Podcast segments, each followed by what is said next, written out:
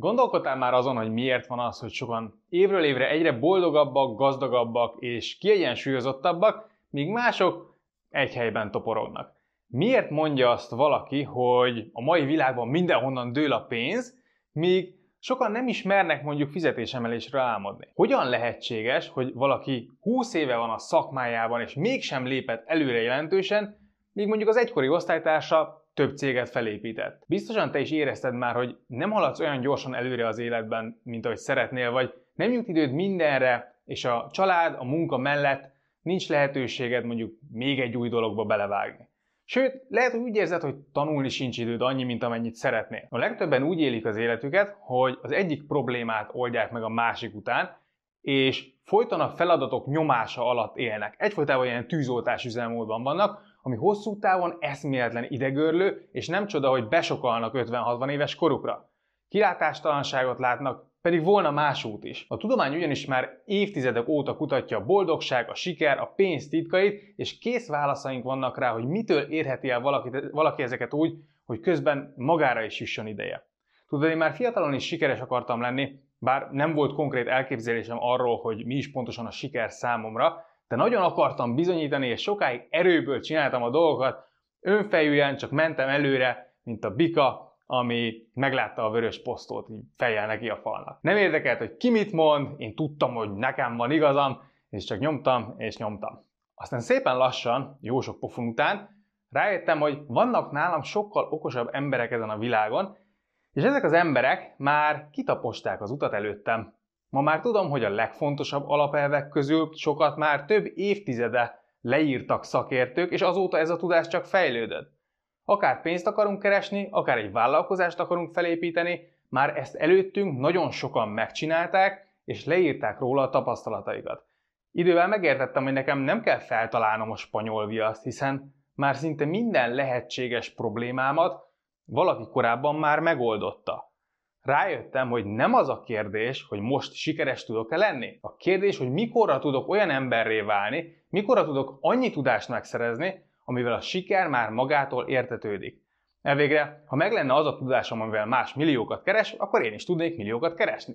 A kérdés, hogy milyen szokást, napi rutint kell felvennem ahhoz, hogy idővel megszerezzem ezt a tudást. Amióta ezt felismertem, azóta más ember lettem. Szépen fokozatosan megszabadultam a rossz szokásaimtól, leszoktam a cigiről, az alkoholról, megszabadultam a félelmeim nagy részétől, feljebb léptem a karrieremben, vagyont építettem, végül pedig megtehettem, hogy felmondtam a munkahelyemen, és saját vállalkozást alapítsak.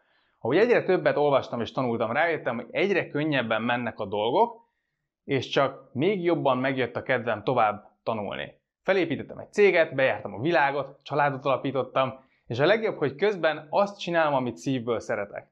Sokan kérdezik, hogy ha pénzügyileg szabad vagyok, akkor miért dolgozok? Minek csinálok videókat, meg hirdetéseket, meg minek írok ugyan a blogra? Azért, mert szerintem mindenkinek jót tesz, minden embernek van igénye arra, hogy valami értéket hozzon létre. Csak nézném a Netflixet otthon, egy csomó jó élményről lemaradnék, és nem tudnék segíteni másoknak, hogy ők is elérhessék a céljaikat. Még most is ugyanúgy szeretnék fejlődni, mint régen, de ma már tudom, hogy nem feltétlen a több, vagy keményebb munka lesz, ami segít gyorsabban haladnom a céljaim felé. Az én küldetésem most az, hogy te is azt csináld, amit szívből szeretsz, és te is megszeresd a tanulást, ahogy én. A céljaidhoz a kulcs egyértelműen önmagad fejlesztése. És egy-két kivételvel eltekintve az emberek nem azért keresnek jól, vagy építenek vállalkozásokat, vagy 100 milliós befektetési portfóliót, mert valami különös tehetséggel születtek volna. Kutatások mutatják, hogy nem hogy mindannyian egyformán képzetlenül születünk, és rajtunk múlik, hogy felszedjük azokat a készségeket, amikkel felvértezve mi alakíthatjuk a sorsunkat. Amerikai adatok alapján az átlagos dolgozó ember évente kevesebb, mint egy könyvet olvas el, és 37 és fél órát dolgozik egy héten. Ez illik rád? Ugyanez a valaki 319-szer kevesebbet keres, mint a vállalatvezetők, akik ezzel szemben évente 60 könyvet olvasnak el átlagosan, vagyis heti egyet. Gondolj bele, ha párkapcsolatodban van probléma, és meg akarod azt oldani, akkor mit csinálsz? Próbálkozhatsz, kapálózhatsz, megpróbálhatsz rájönni, hogy mi a gond, és vagy sikerül, vagy nem. Vagy elolvashatsz egy könyvet valakitől, aki több ezer párkapcsolatot látott már, és alig ha nem te lennél neki a 800 ugyanezzel a problémával. Bizonyára több tapasztalata van arról, hogy mi működik és mi nem, ugye?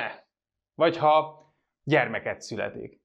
Tudatlanul vágsz bele, majd lesz, ami lesz, vagy azért elolvasol néhány könyvet olyanoktól, akik már mondjuk évtizedek óta foglalkoznak kisgyermekekkel.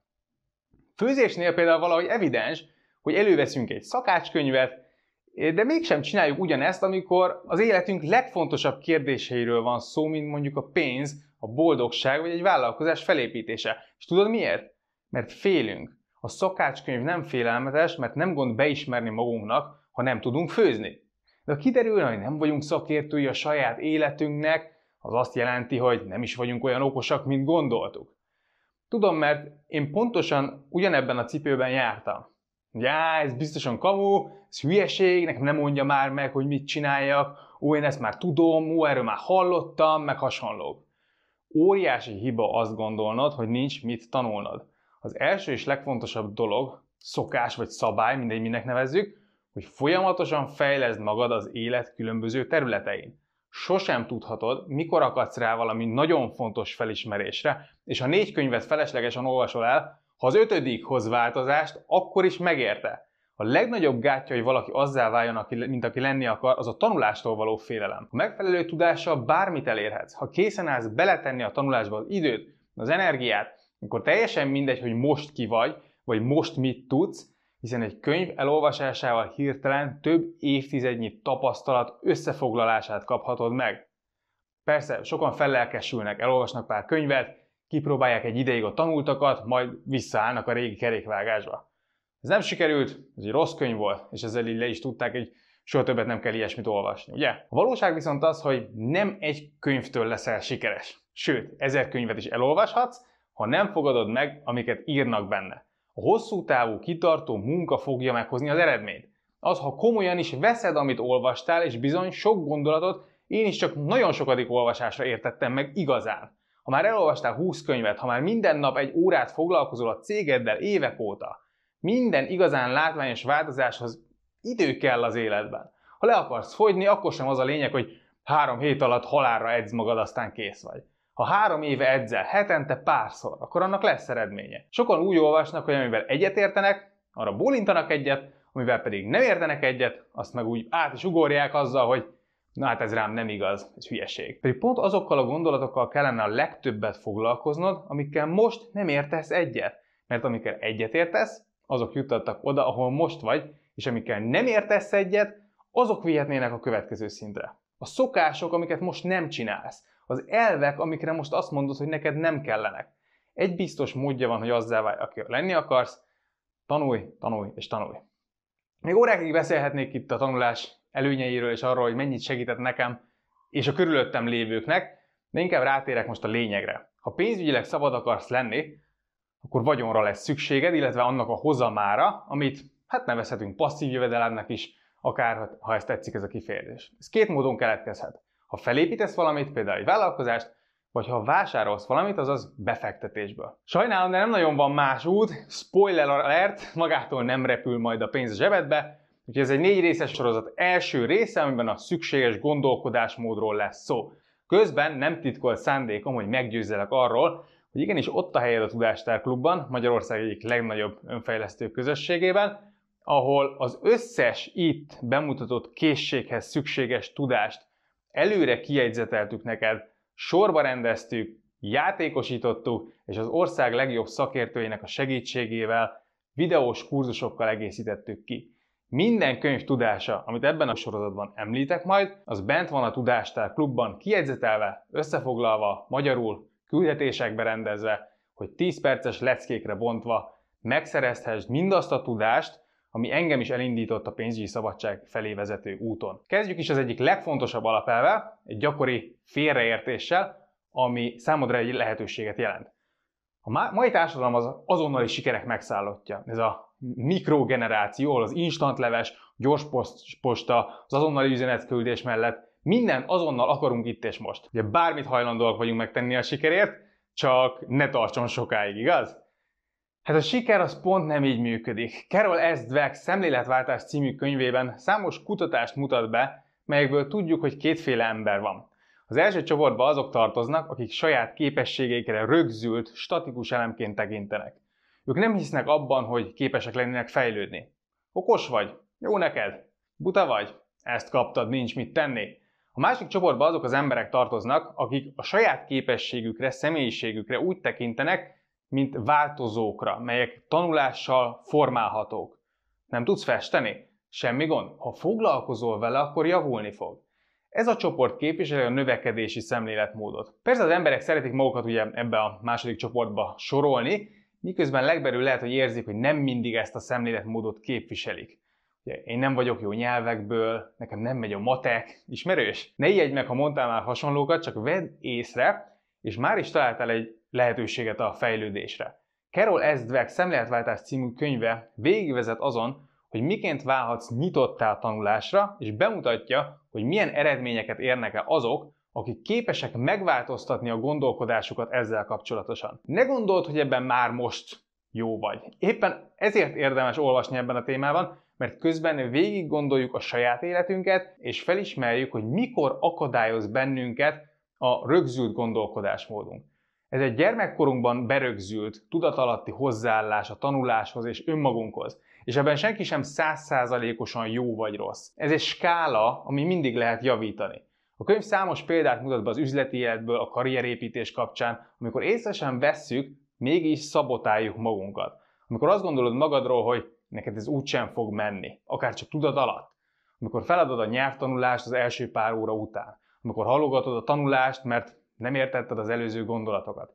Ezek nem azért vannak, mert nem vagy elég jó, ezek valójában csak tünetek, amik úgymond maguktól elmúlnának, ha a mélyen gyökerező problémát orvosolnád, ami egy berögzült tévhit önmagaddal kapcsolatban.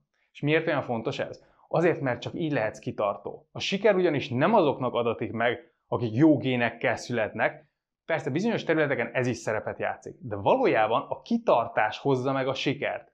A kitartásról és annak fejlesztéséről szól a Grit című könyv, amit Angela Duckworth írt.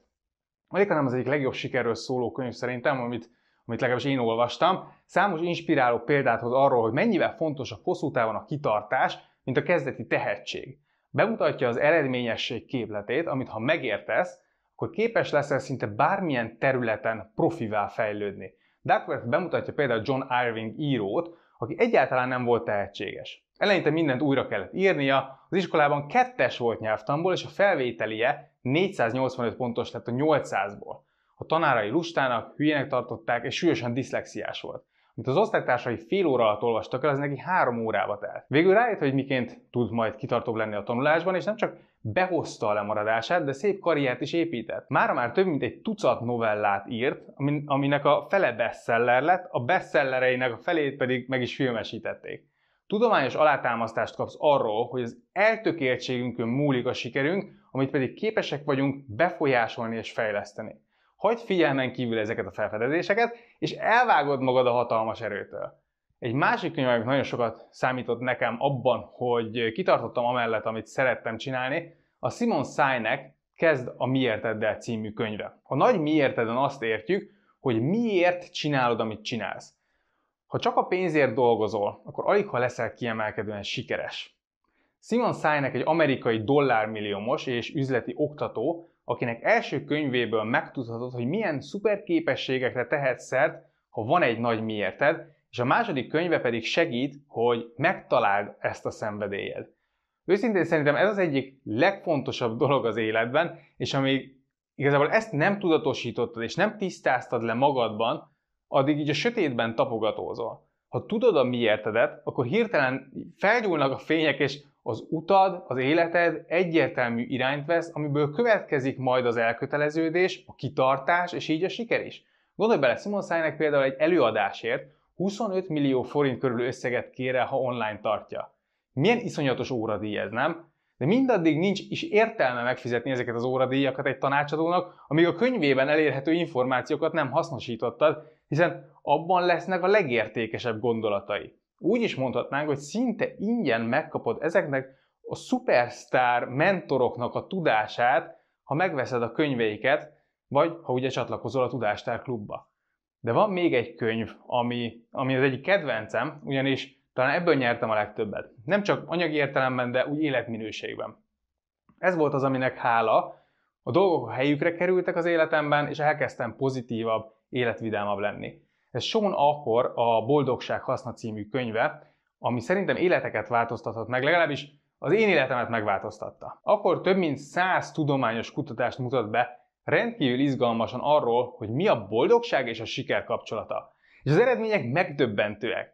Nagyon leegyszerűsítve, az általános tévhitel ellentétben nem a sikerességtől leszünk boldogok, hanem a boldogságunk vezet a sikerhez. A boldog emberek az élet minden területén jobban teljesítenek, egészségesebbek és tovább is élnek. Olyan sokan fókuszálnak erőn felül a karrierük építésére, és végül belefásulnak, belebetegszenek, és végül pont ez lesz a vesztük. Ez a könyv más utat javasol, egy más felfogást mutat, ami egy boldogabb és egyben produktívabb élethez is vezet.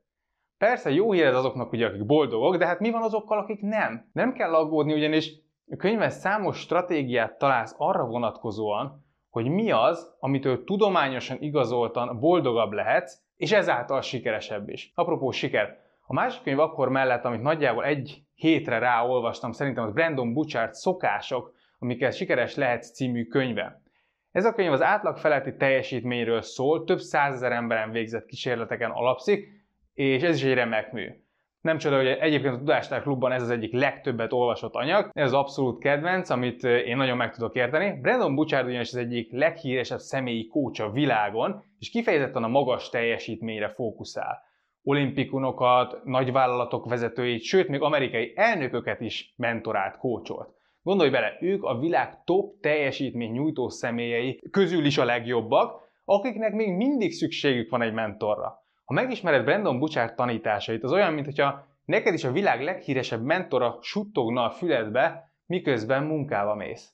Egy személyes coaching vele nagyjából 200 millió forintba kerül. Valószínűleg lenne pár jó ötlete a számodra is. Ha tudni akarod, hogy milyen szokásokat kellene felvenned, vagy elhagynod, vagy mi a közös a sikeres emberekben, akkor nem kérdés, hogy meg kell ismerned ezt a könyvet. Számomra ezek a szakértők és az ő könyveik adták a legtöbbet a gondolkodásmóddal, szokásaimmal kapcsolatban. Nekem hatalmas motivációt, erőt és lendületet jelentett, és ezáltal kitartást. És ami talán a legjobb, hogy boldogabb és elégedettebb is lettem a tudásnak hála. Magabiztosabbá váltam, nyugodtabbá, és jobban kezelem az elutasításokat, vagy a kudarcokat. Erről ritkán beszélek, de ezeknek a könyveknek hála sokkal jobb lett a kapcsolatom a feleségemmel, és a szüleimmel is. Visszanézve a korábbi önmagamra, azt látom, hogy kedvesebb, és megértőbb ember lettem.